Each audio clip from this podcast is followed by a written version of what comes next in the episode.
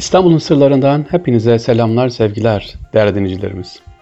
Sultan Abdülaziz devri adamlarından İbrahim Ethem Paşa Fransa'da talebeyken mektep birincisi olmuş.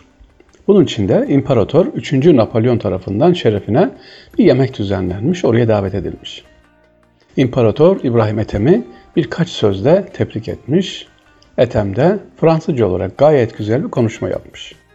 Fakat bir kelimede hata ettiğini anlayınca ben bir Fransız olmadığımdan yaptığım kelime hatasından dolayı affımı istirham ederim demiş.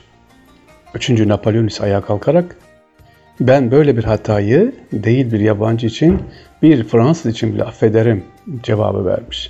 Niye burada niye bunu söylüyoruz? Nezaketinden dolayı sevgili kardeşler. Evet hepinize selamlar sevgiler. Pat diye konuya girdik değil mi? İstanbul'un sırlarında İstanbul'un güzellikleriyle birlikte İstanbul'un akılda kalmış, gönle hitap eden hikayelerinden de sizlere inşallah bugün bahsetmek istiyorum sevgili dinleyicilerimiz. İstanbul güzel.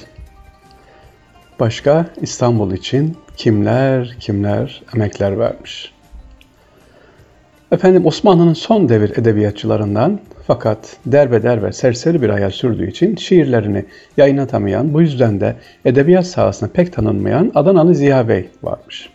Afyon Efkah Müdürüyken bir gün İstanbul'a gelmiş ve Sirkeci'de cebi ve midesi boş bir şekilde dolaşmaya başlamış.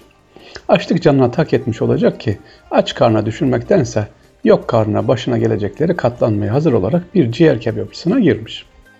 Kendisine esas bir ciğer ziyafeti çektikten sonra kebapçıya seslenmiş. Battı balık yan gider hesabı. Bak usta cebimde tek kuruş yok. Bu durumda herhalde döveceksin beni. Hadi elini çabuk tut hesabımı gör de gideyim. Kebapçı yağma yok demiş. Sene dönmekten ne kazancım olacak ama mutfağa geç üç gün boyunca bulaşıkları yıkadı ödeyelim. Ödeşelim. Adam dediğini yapacak, kurtuluş yok. Ziya Bey bunu anlayınca hemen kalemini çıkartmış ve bir kağıt parçası bularak yazdığı şu beyti garson yamağına verip o civardaki otellerinden birinde kalan arkadaşına göndermiş. Şöyle yazmış şiirine. Dağladı aşçı diliyle ciğerim yaresini, ciğerim paresi gel ver ciğerin paresini. Anladık mı efendim? Dağladı aşçı diliyle ciğerim yaresini, ciğerimin paresi gel ver ciğerin paresini. Az sonra para gelmiş ve Ziya Bey de bulaşık yıkamaktan kurtulmuş. Eski İstanbul'da böyle zarif insanlar da varmış efendim. İstanbul başka güzellikler var. Ee, Hz. Fatih Sultan Mehmet Han İstanbul'u fethettikten sonra Avrupa'da tabii devam ediyor seferlerine. Bir seferinde İstanbul, Sırbistan hududuna gelmiş ve Sırbistan'ın fethi artık an meselesiymiş. Sırp kralı Bran, e, Brankovic bir yanda Macaristan bir yanda da Türkler olduğu için arada zor durumda kalmış. Her iki büyük devletten birine sığınmak, ondan yardım istemek düşüncesiyle her iki tarafa da elçiler göndermiş. Demiş ki Sırp kraları, Sırbistan elinize geçer ve burayı fethederseniz nasıl muamele edeceksiniz diye fikirlerini öğrenmek istemiş. Sırplar Ortodoks mezhebine mensup olduklarından Katolik Macar kralı Hünyat şu cevabı vermiş. Eğer Sırbistan bizim elimize geçer ve biz oraları istila edersek bütün Sırplıları Katolik edinceye kadar mücadele ederiz ve bütün kiliseleri yıkar, yerlerine Katolik kilisesi inşa ederiz. Fatih Sultan Mehmet e, Han'a giden elçi ise şu cevapla dönmüş. Sultan diyor ki Fatih Sultan Mehmet Han, biz Sırbistan'ı alırsak İslamiyet'in Allah indinde tek din olduğunu ilan eder ve bu arada hiç kimseyi kimseyi kendi dininden dönmeye de zorlamayız. İsteyen eski dinin icabında olan kiliseye gider, isteyen Allah indinde tek din olan İslamiyet seçer. Dünya ve ahiret selametine kavuşur demiş, göndermiş. Evet, e, böyleydi bakış açısı. Avrupa'nın bakış açısı ve bizim bakış açımız sevgili dinleyiciler. Vatan şairi Namık Kemal var. Namık Kemal yazı ve konuşmalarında o dönem imparatorluğun sürekli gerileyen, zayıflayan durumunu anlatabilmek için sık sık imparatorluk can çekişiyor, can çekişiyor ifadesini kullanıyormuş. Bu ifade üzerine bazıları kendisine sataşmışlar. Yahu Namık Kemal yıllardır imparatorluk can çekişiyor deyip yazıp söylüyorsun ama hala ayakta duruyor. Yıkılacak gibi de görünmüyor. Namık Kemal de şöyle cevap vermiş. Efendiler, benim dediğim bakkal Mehmet Ağa'nın can çekişmesi ya da onun bakkal dükkanının kapanması değil, koskoca imparatorluğun can çekişmesidir. 600 yıllık imparatorluğun can çekişmesi elbette bir yarım yüzyıl sürer demiş. Namık Kemal de böyle söylemiş efendim. Devam ediyoruz İstanbul'un güzel hikayelerini anlatmaya. Viyana seferine çıkan Osmanlı ordusu Budapeşte önlerine gelmiş, şehri kuşatmış. O gün civarda dolaşan bir yabancı yakalanmış ve doğruca Vezir-i Azam İbrahim Paşa'nın huzuruna çıkarılmış sevgili dinciler. İbrahim Paşa Hırvatça sormuş. Tabi hepsi yabancı dil biliyor. Sen kimsin? Kralım Ferdinand'ın subayıyım efendim. Demek casusluk niyetiyle geldi. Ne öğrenmek istersin? Vazifem ordunuz hakkında bilgi toplamak. Yakalanan casus en azından hapsedilir veya e, bir şekilde belki kötü muamele edilir diye düşünüyor kendi kendine ama İbrahim Paşa gülerek var istediğin bilgiyi topla demiş.